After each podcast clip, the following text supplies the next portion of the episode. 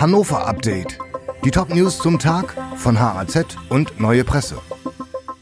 Sonntag, der 6. August. Reisebus aus Österreich verunglückt auf der A2 bei Peine.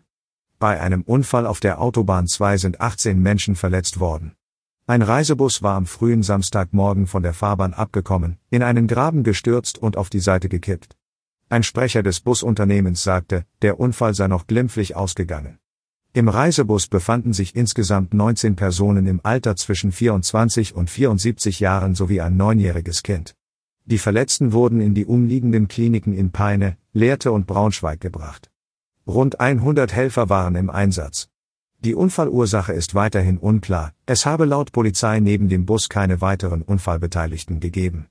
Der Bus war von Österreich nach Norwegen unterwegs, als er zwischen den Anschlussstellen Peine Ost und Hämelerwald verunglückte. Einige der Insassen verbrachten die Nacht in einem Hotel in Lehrte.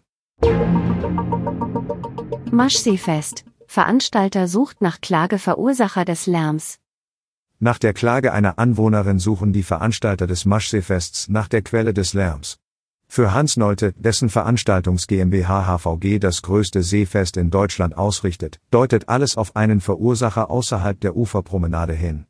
Seit Beginn des Events am Mittwoch, 26. Juli, seien auf unterschiedlichen Wegen rund zehn Beschwerden eingegangen.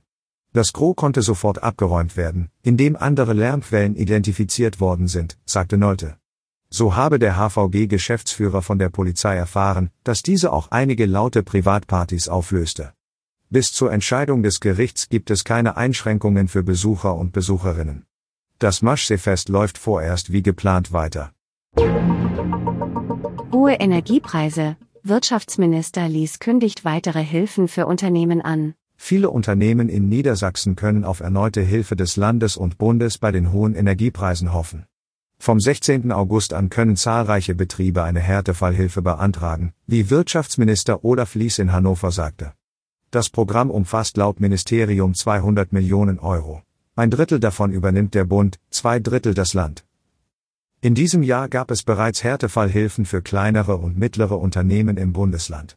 In der mehrwöchigen Antragsfrist gingen laut Ministerium nur Anträge mit einem Volumen von insgesamt rund 2,3 Millionen ein, 100 Millionen Euro standen zur Verfügung. Die Industrie- und Handelskammer Niedersachsen begründete dies damit, dass viele Unternehmen die Antragsvoraussetzungen nicht erfüllen konnten. Nun soll mit dem neuen Programm nachgesteuert werden. Dieses Hannover-Update wurde maschinell vertont. Die Autorin der Texte ist Mirja Pflug. Alle weiteren Ereignisse und Entwicklungen zum Tag ständig aktuell unter haz.de und neuepresse.de.